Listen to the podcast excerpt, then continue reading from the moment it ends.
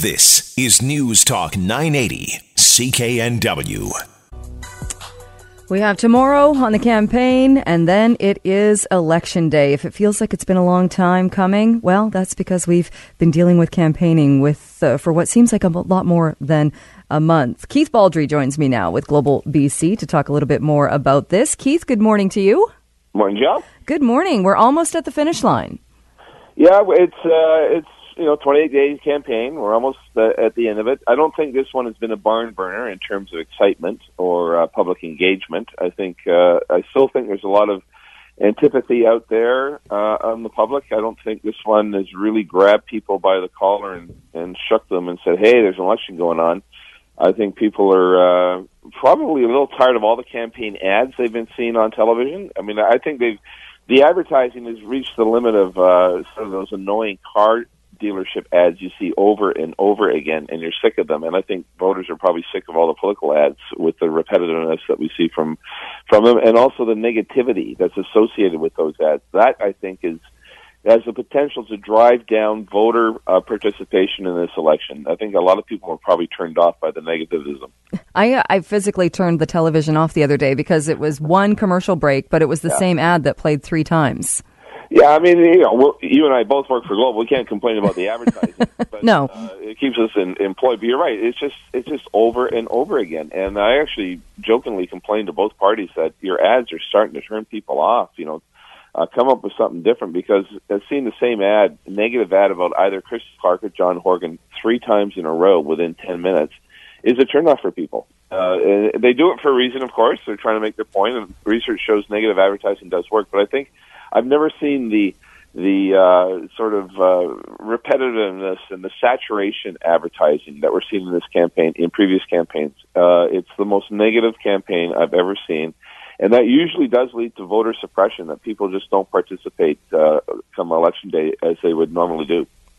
Uh, we have seen some similarities to the last uh, election campaign, be it uh, Christy Clark in a hard hat, uh, different uh, NDP leader, but I know John Horgan was wearing a firefighter's uh, outfit on, on, Firefighters Day. And that, what about some of, maybe go through some of perhaps the high points and the low points, so what you pick out from the election campaign?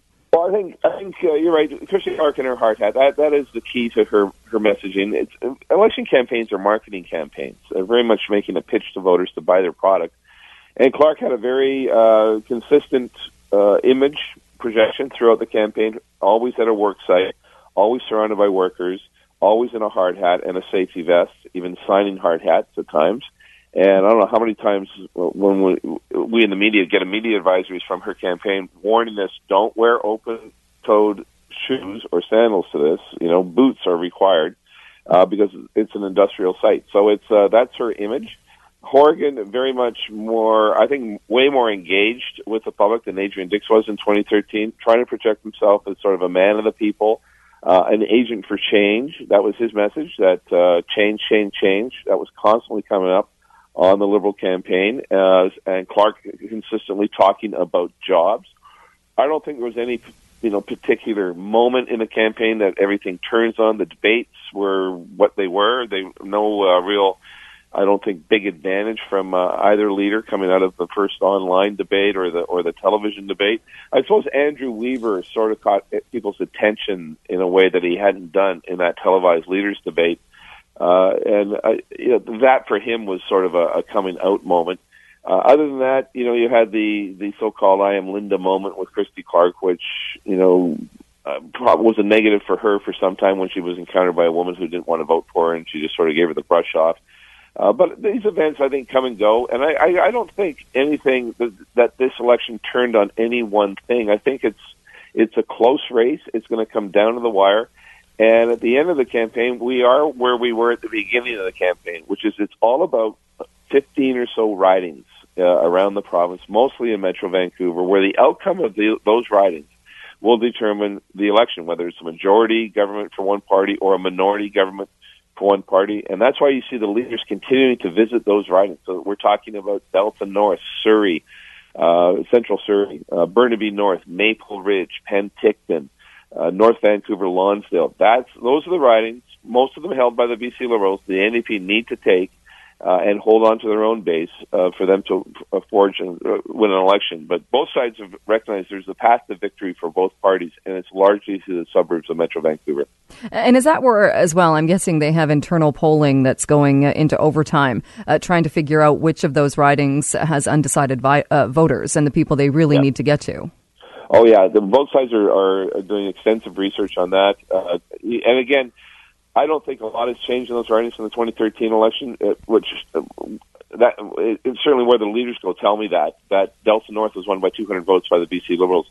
Uh, ridings won by less than 700 votes. Vancouver Fraser View, uh, Delta North, as I mentioned, Surrey Fleetwood, Burnaby North, uh, uh, Maple Ridge uh, Pitt Meadows, uh, Port Moody Coquitlam.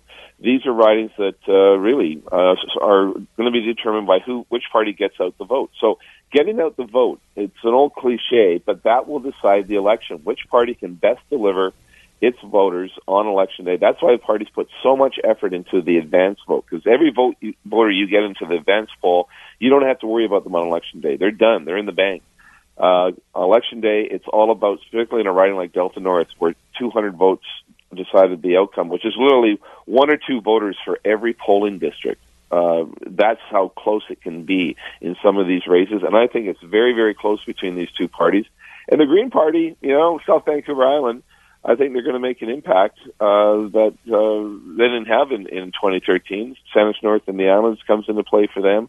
Some of the capital region uh, ridings, Cowichan Valley, and today, in all of all places, the Greens are cam- campaigning in. Andrew Weaver and David Suzuki are in the riding of New Westminster, which is quite interesting. Their internal polling shows them competitive in that riding. Historically, that's one of the safest NDP ridings you can imagine. It's an industrial heartland for the NDP.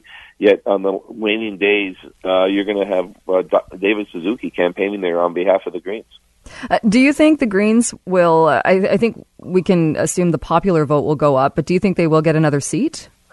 Well, I think they're very competitive in a riding like Saanich North and the Islands. Uh, I think Andrew Weaver's pretty well a lock to win in Oak Bay. But in Saanich North, it was a three-way race, a genuine three-way race.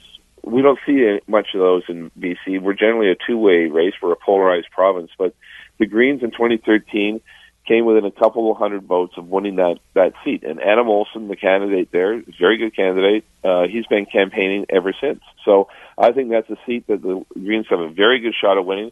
And then just north of there, over the Malahat in Cowichan Valley, uh, where the Greens also, I think, are engaged in a three-way race. And when you're in a three-way race like that, any outcome is possible.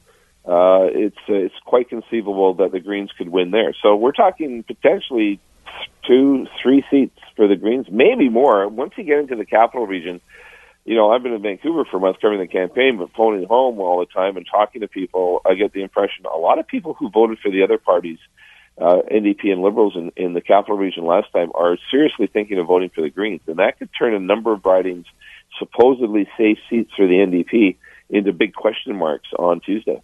Uh, do you think a lot of that is also it's been 16 years uh, of one party, and if people are tired of that, but maybe if they don't want to just go back to the NDP, uh, they're deciding to vote Green. People that may never have voted that way before.